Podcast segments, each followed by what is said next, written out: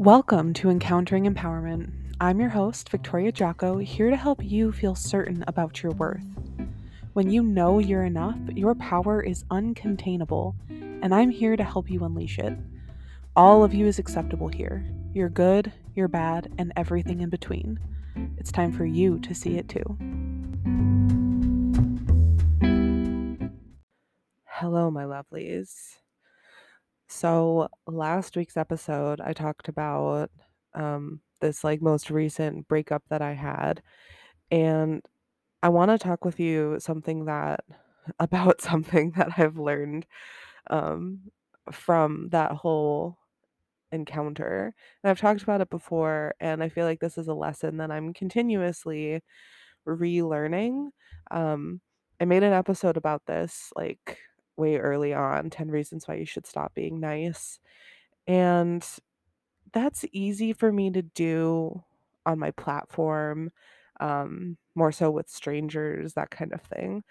But in my personal relationships, I hold myself to a very, very high standard um, of being like the most ethical and the most compassionate and the like having really good communication skills. And I pride myself in that. I think it's a really valuable standard and I think it's a really valuable tool to be a good communicator and to like want to treat people um with compassion and empathy. And it can be bad for me.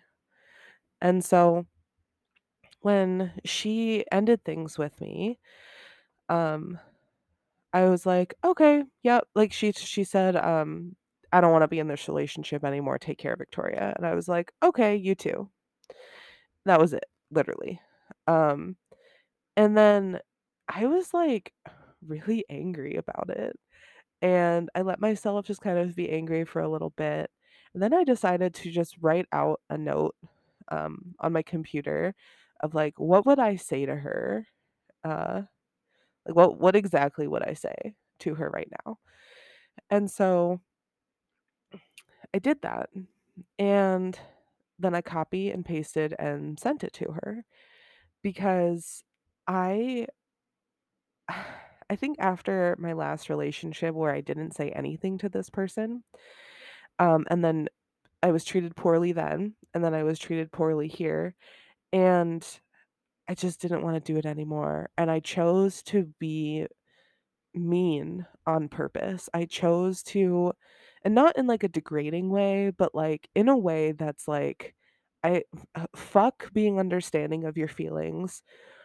Fuck being ethical. Fuck trying to be the best communicator I can be. I'm just going to let myself be a fucking person. And I think when we get into like the personal development world, we forget that we are at the end of the day people. We're not projects and we're not these like little robots that should just try to to get rid of all the bad stuff right? Like i've talked about being very anti-toxic positivity. I don't think just trying to be positive all the time and trying to be good all the time is the best thing for us. And it's easy for me to do that on my platform. It's easy for me to do that in a lot of ways outside of my personal relationships it's a lot more difficult for me because I care about my personal relationships so fucking much. And I don't want to continue um negative cycles, right? Like I again, I do believe in healthy communication. I do believe in being compassionate and understanding. And right? Like and mentality needs to happen here. And sometimes it's not useful. Sometimes it's damaging to you, to your humanness. And so I want to offer the idea to you that you can be an asshole on purpose. You can choose it.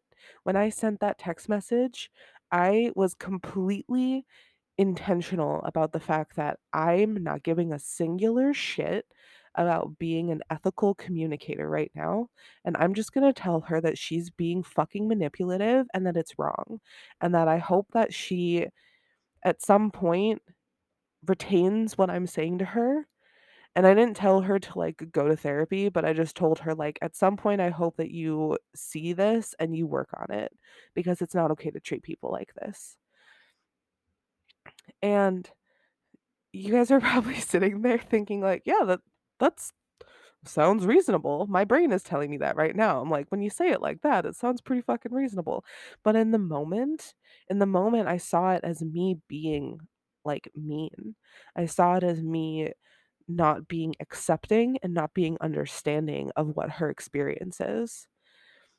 And sometimes we shouldn't be. Sometimes people's experiences, their opinions, their feelings, their thoughts are shitty sometimes the way that they act on the things that have shaped them, right? Like their trauma, their attachment, their like whatever the fuck that they've been through in this life to shape them to who they are right now.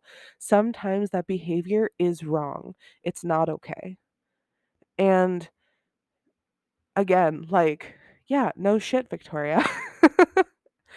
but when you are when you're like me and you see things from all different angles and you have all of this compassion and empathy for people and understanding like you can really understand like why they're doing the things that they're doing.